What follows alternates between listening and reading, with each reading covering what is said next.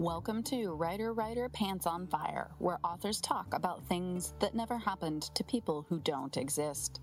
I'm your host, Mindy McGinnis. You can check out my books and social media at mindymcginnis.com and visit the Writer Writer Pants on Fire blog at writerwriterpantsonfire.blogspot.com. Today's guest is Gayle Rosengren, author of the middle grade titles What the Moon Said and Cold War on Maple Street. Gayle majored in creative writing and was the editor of her college literary magazine. She has worked in libraries, for the Pleasant Company, for the American Girl series, and is published in children's magazines as well. Gayle joined me to talk about how different writing skills can be used to create a freelance career, from writing copy to copy editing to assisting with research and writing for the magazine market. A young girl is afraid that her first day of school will mean leaving her best friend, Nani, a giraffe, behind. This picture book, set in Botswana, is the perfect match for any child starting something new to ease worries and anxiety. Nani and I by Savannah Hendricks.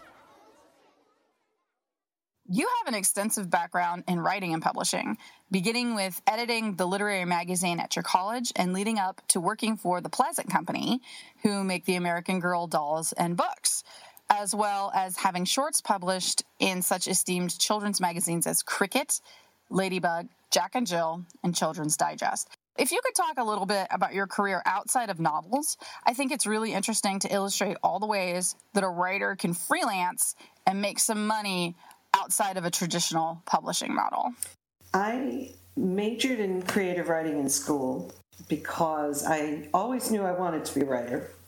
So when I got out, of course, the first job I had to take was secretarial because that was all there was. But within a year, I was able to snare a job in an advertising agency and I was writing copy, which was great. It was fun, it was creative, and it was also a good start into writing because you had to be very aware of your space. You had to know just how many words you could use or how many characters. That led to some freelance work for them after I had to leave to have my first child.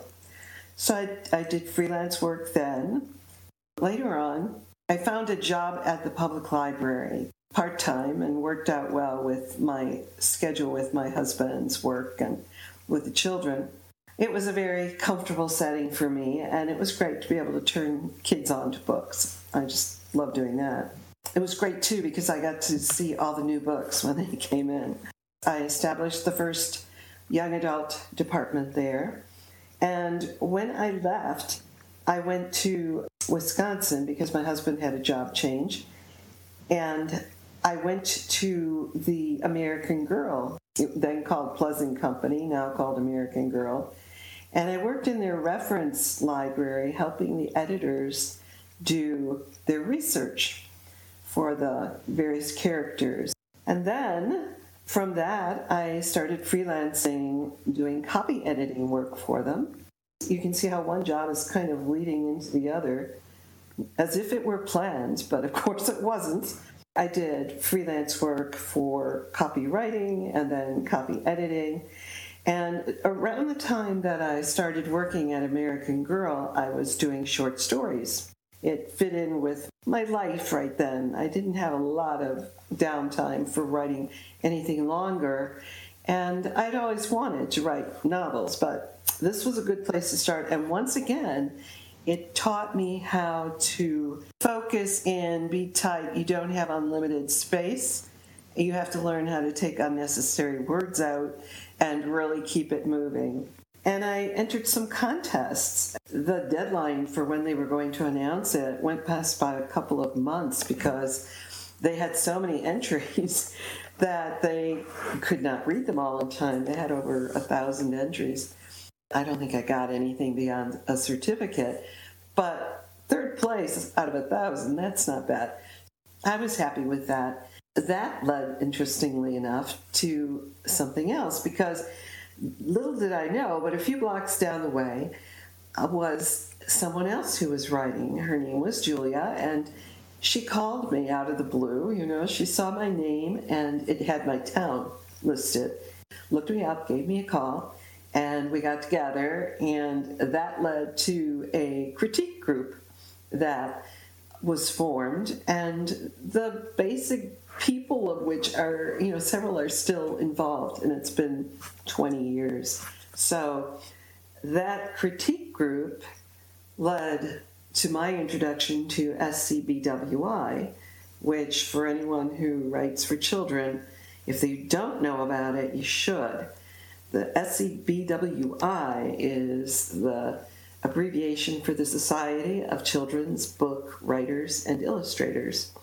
And it is an organization that just provides so much information.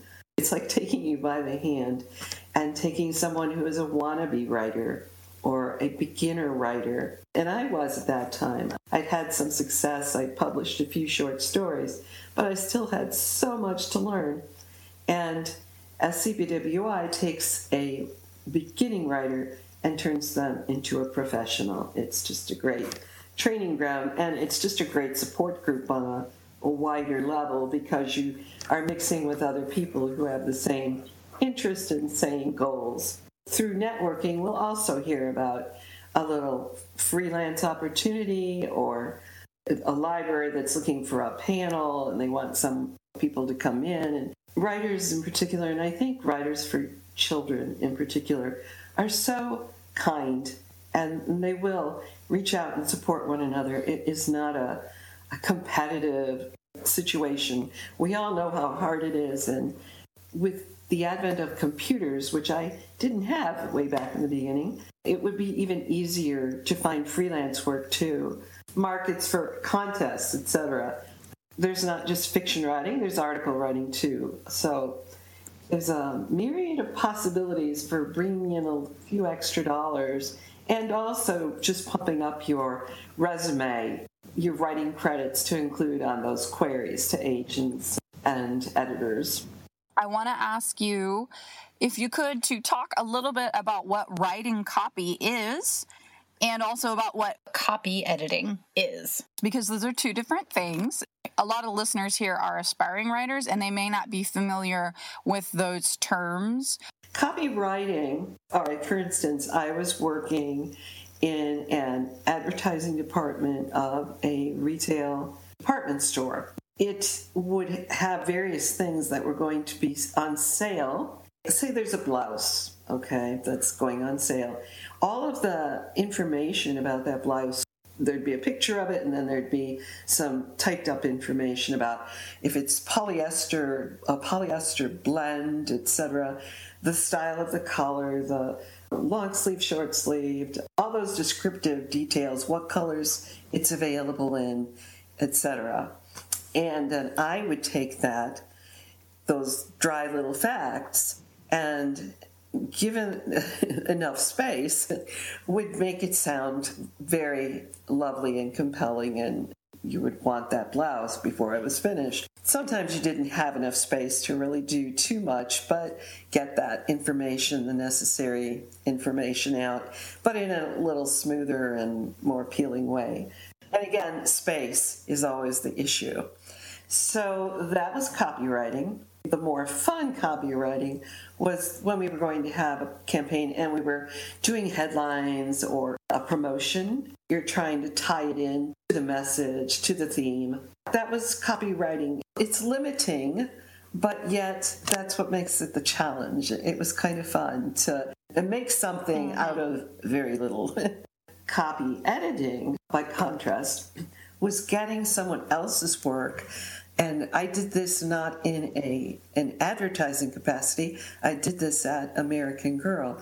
In this case, I was reading early copies of books, what we call an ARC, an advanced reader copy, and you're going through that and finding any place. Well, there might be a typo. Definitely want to point that out. But if a word isn't used right, like onto and on to, anything from a grammatical error, spelling error, misuse of a word, anything that's not clear, something you think might be inaccurate, and then you look it up to confirm that. Copy editors are like really great when you're a writer, you, love your copy editor because they're going to find the tiniest mistakes that you make. I started doing proofreading, which was different. That was just mm-hmm. finding the obvious typos and grammatical errors in terms of punctuation or whatever. When you get to copy editing, that's that's a whole nother level up, and it's looking more at the content and it's remembering, oh, they made a reference to that back in chapter two, and it was described differently. The editor is going to go back to the writer and ask them, which is right, which is correct. A good copy editor is going to catch your mistakes before they go out to the public people don't realize that copy editing isn't just checking your grammar and spelling and things like that. They do fact checking and they do continuity checking, and it really can save your butt. When I was writing Female of the Species, I had the students were reading Crime and Punishment in their classroom. I said it was by Tolstoy. Oops. And I know that it's not by Tolstoy. Like, I know that, but I was reading War and Peace at the time. So it was sitting on my nightstand Sure. You know how that works. I do. It just ended up in the book. And so I said that Tolstoy wrote Crime and Punishment. He did not. My critique partners did not catch it. My editor did not catch it. It got to copy edits, and my copy editor is like, hey, you're uh, you're wrong. And I was so embarrassed. It was a point of pride for me. I wanted to make sure the copy editor knew that I knew that Dostoevsky wrote she caught that, thank goodness. And then I had an interesting one that I thought was very well done when I was writing A Madness So Discreet. There's a point when someone mentions the national anthem. They are singing the Francis Guy Key song and they say that they're singing the national anthem. The book took place in 1890. Of course, the song existed before then, but my copy editor sends me a little note and she's like, Yeah, the song totally existed, but it was not declared the national anthem. Not until 1920 something. And I was like, Wow, that's amazing. When you're reading as a copy editor, how do you stop yourself from just reading the book? On one level, you do have to be reading the book because you're not going to catch those continuity things. You have to do it with a certain lens on. You are reading it as reader would, but you're just taking closer note of the details. You have to be a person who really appreciates detail. I'm sure it's a heck of a job. Up next, using the three things that all middle grade audiences have in common in order to break the historical ice, and who to target when creating supplemental material for your books. Livy's best friends have abandoned her for boyfriends, her mother ignores her, and her terminally ill sister has asked her for a promise she's not sure she can keep. Livy finds refuge with Bianca, the school freak. As the relationship deepens and it comes time to take the romance public, will Livy be able to take that step? How far is she willing to go for the people she loves? An Unstill Life by Kate Larkindale is a book that will challenge and move you let's talk about your books.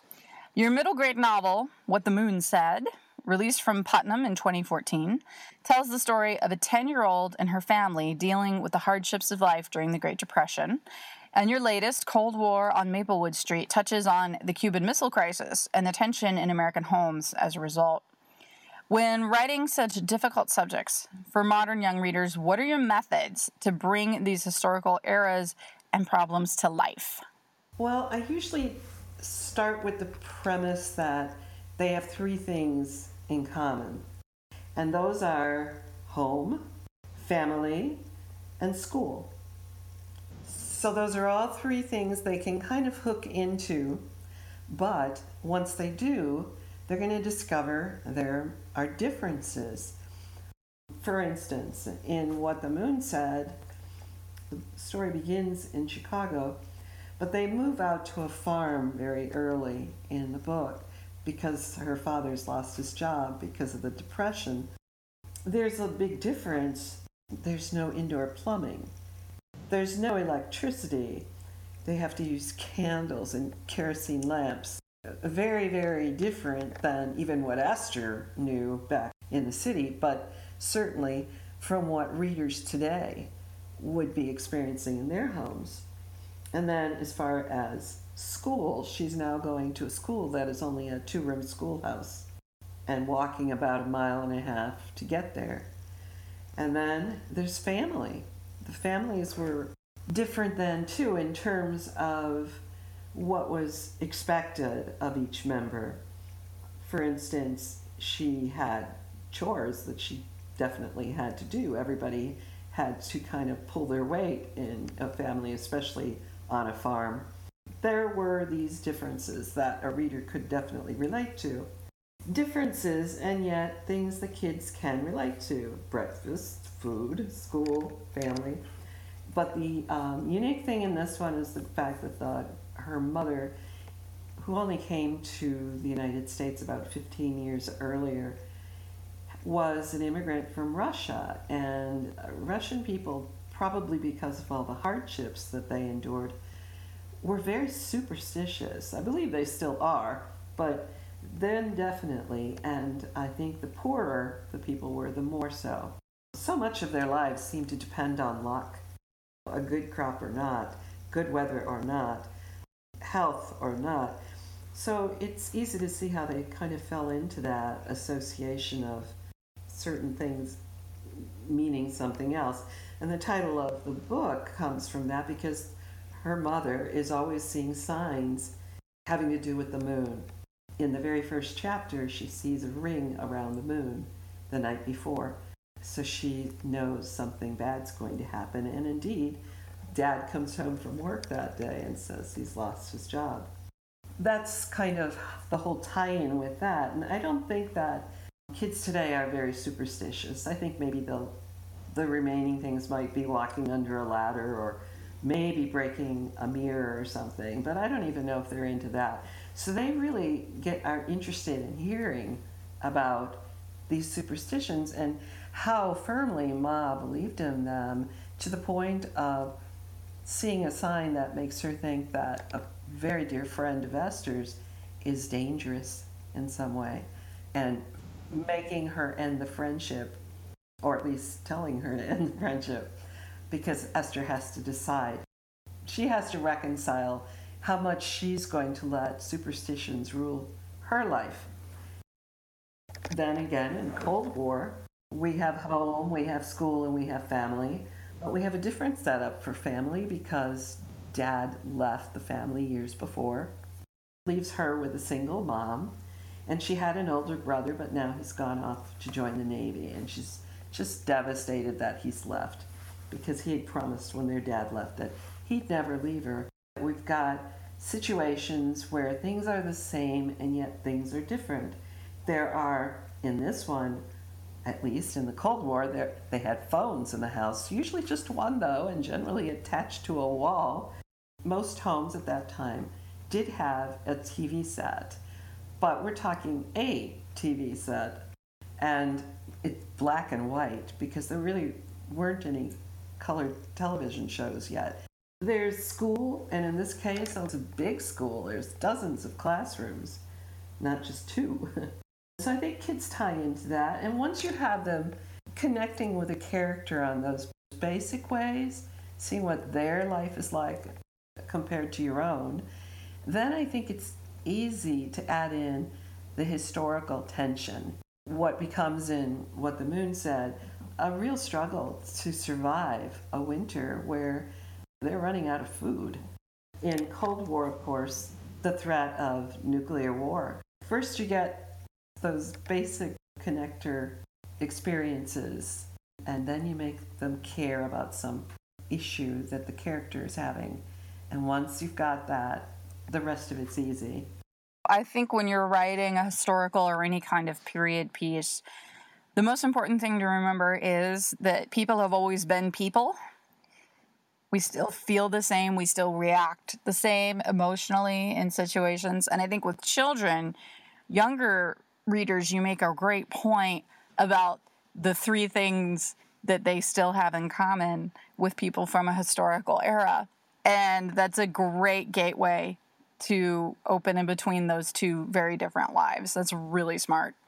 Definitely want to talk to you about your outreach because I think you do a great job. Your website has material for classroom use and also for the readers themselves. You take your characters' fictional lives a step further by showing what games they might have played, books they might have read, and other ways to illustrate what life would have been like during their times. So, when you're putting together this kind of material, who are you targeting? Are you targeting teachers and parents, or are you looking for those to reach the readers themselves? Hopefully, all three. But primarily, I did it for the kids, the readers.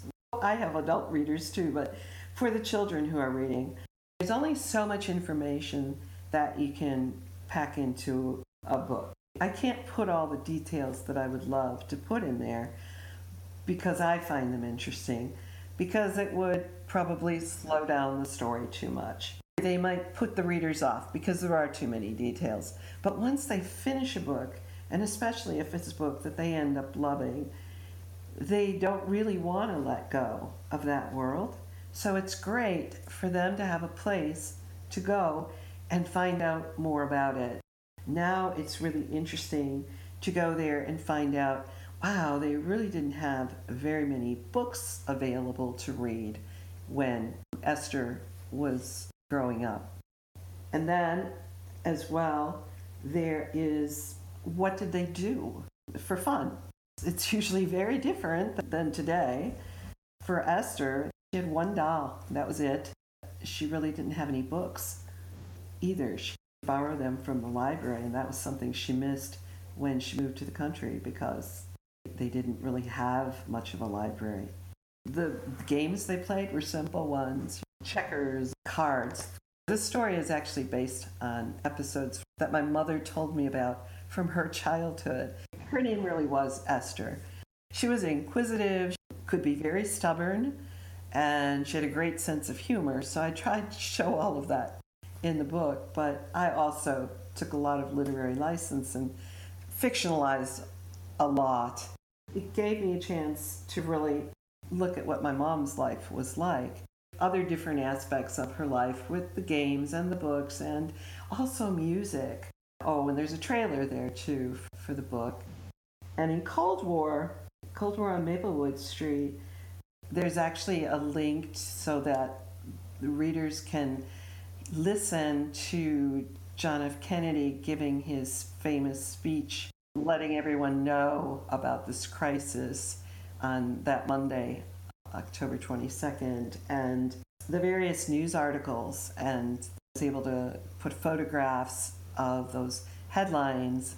There's also things like American Bandstand, which was a TV show every Saturday morning that had featured teens and the music of the week and the top songs, and they were all dancing. So kids can see kids their age or a little older doing the twist and the stroll and all these dances from the time just to get a real sense of pop culture.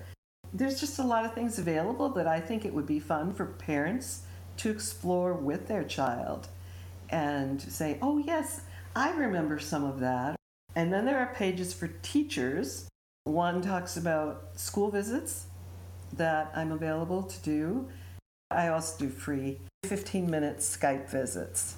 That's another option. In addition, I provide discussion questions for the books and I list actual projects in every category from math to music and from English to art that you can do that work around the books. I think the teachers would find it helpful. Definitely. I think it's a great way to expand and reach out to audiences. And I know teachers are always looking for ways to help the children in the classroom connect more fully with fiction, especially for the age range that you're writing. So I think it's wonderful. Coming up, school visits and how the enthusiasm of the administration and staff, or lack of, can trickle down to the students. You do a lot of school visits, and that's something that comes up a lot among aspiring writers and new writers as a source of anxiety because they can be tricky and mm-hmm. intimidating as an author, sometimes I show up and I find the teachers have drilled so hard into the students that they have to be polite and attentive that they're scared to laugh at jokes and they're scared to ask questions because they've been told to sit still and listen. And then I've had the opposite experience where they're hardly paying attention except for three or four kids in the front row that actually want to be there. So if you could share some of your tips for classroom control or audience interaction or anything really about how to do a successful school visit. I'd have to say that the bottom line on doing a successful visit really is primarily in the hands of the school and the teacher who has organized the event. I come to a, an event and I do basically the same event at each place. Here's two different examples. One experience is the best I've ever had, and the other is the worst. Now, in both cases, I did everything ahead of time that I was supposed to do in terms of informing them of what I was going to do, what I was going to need, how much time, etc., etc. So I arrive at the first school. Right at the start, I know this is going to be great because their big signboard outside of the school says, Welcome, Gayle Rosengren, author What the Moon Said.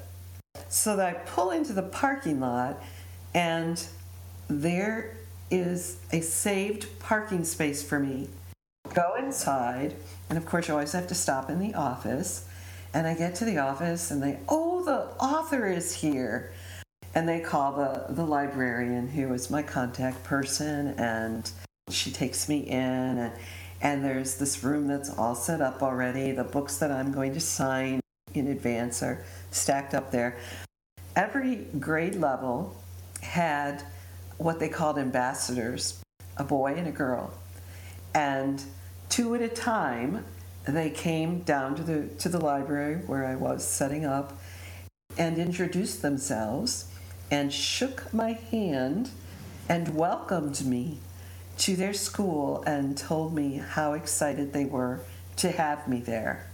The principal came down and she did the introduction for my actual presentation to the groups. It just was amazing. They made me feel like a rock star. Compare that to this. I arrive at the school. I have a really hard time finding where I'm supposed to park. There was no space nearby, so I had to trudge and carry all of my books. And of course, it was winter. This kind of thing doesn't happen on a nice spring day. It was cold and it was slippery. I walk in and introduce myself at the office, and the woman turns around and she says, Does anybody know anything about an author visit? So finally, said, if you can wait a minute, we'll try to find somebody who knows what's going on. I told them, I said, well, it will be so and so, the librarian. So they call her down. She's very nice. And we're walking down the hall. She's taking me back to the library. And we pass a couple of different teachers in the hall. Not a smile, let alone a welcome or, oh, how nice to see you. Nothing. The kids I mean, even the questions that they asked, I mean, usually that's the most fun part. And I just felt like it was totally because the adults did not have any enthusiasm. They hadn't made it special.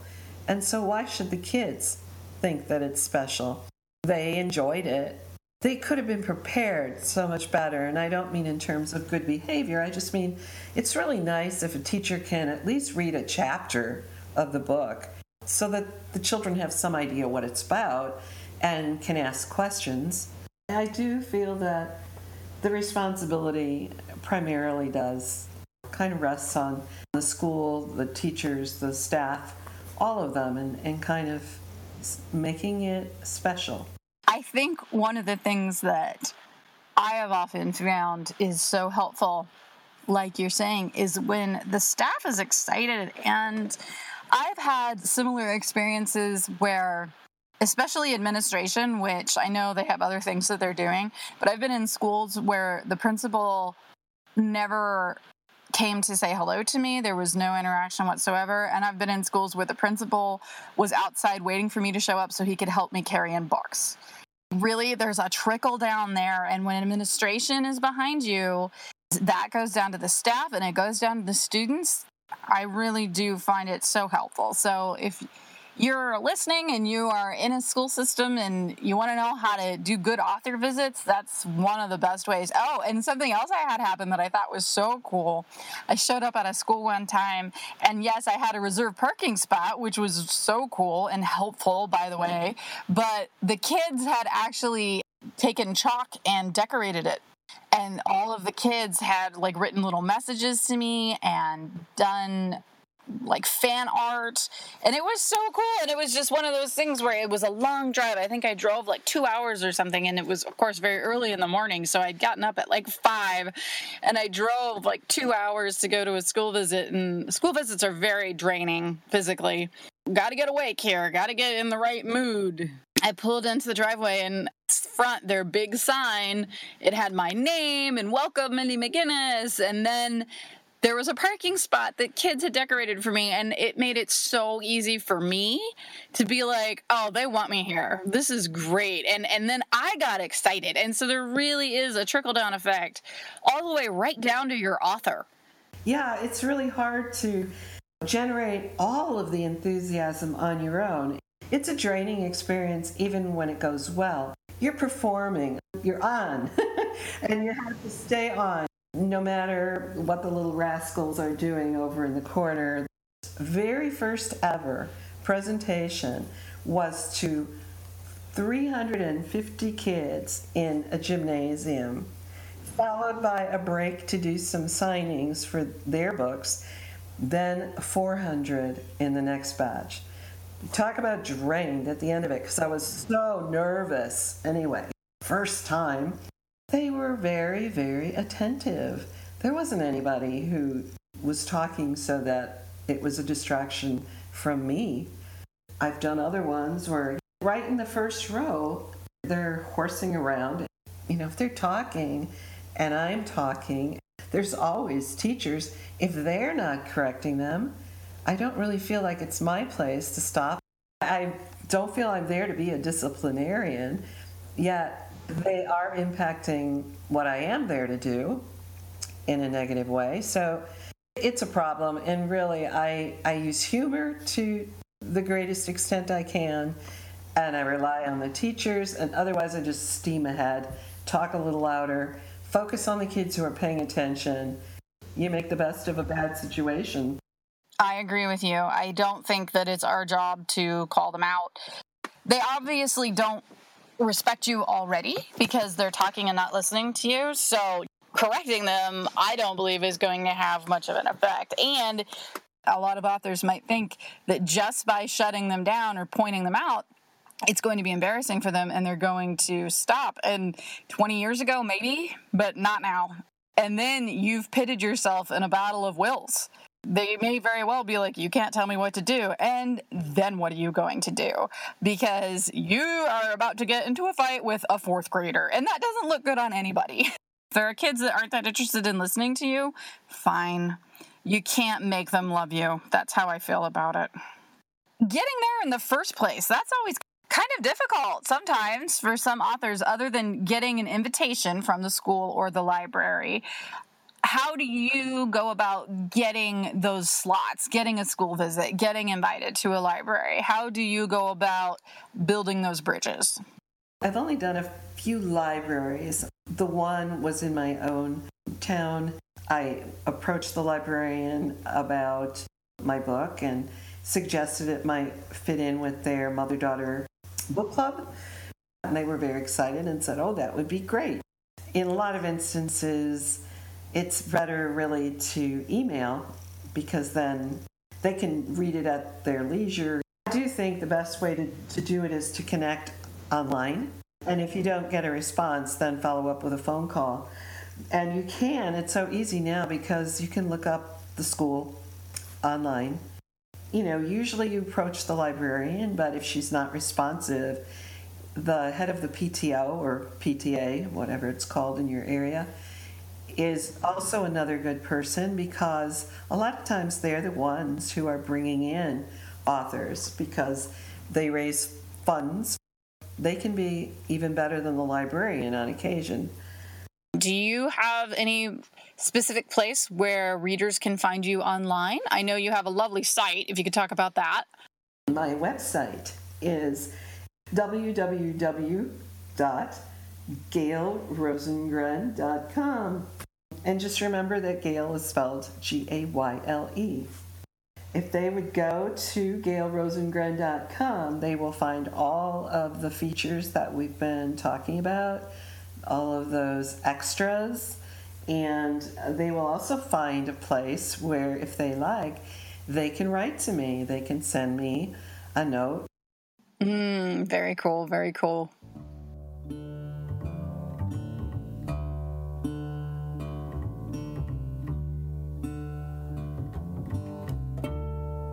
Writer Writer Pants on Fire is produced by Mindy McGinnis, music by Jack Corbel. A special thank you to fellow authors Alyssa Palombo and R.C. Lewis, as well as patron Stephen Avery for helping to make this episode possible. If you find the blog or podcast helpful, please consider showing your support by visiting patron.podbean.com forward slash writer writer pants on fire and making a donation. I'm your host, Mindy McGinnis, and we'll be back next week with another episode of Writer Writer Pants on Fire, where authors talk about things that never happened to people who don't exist.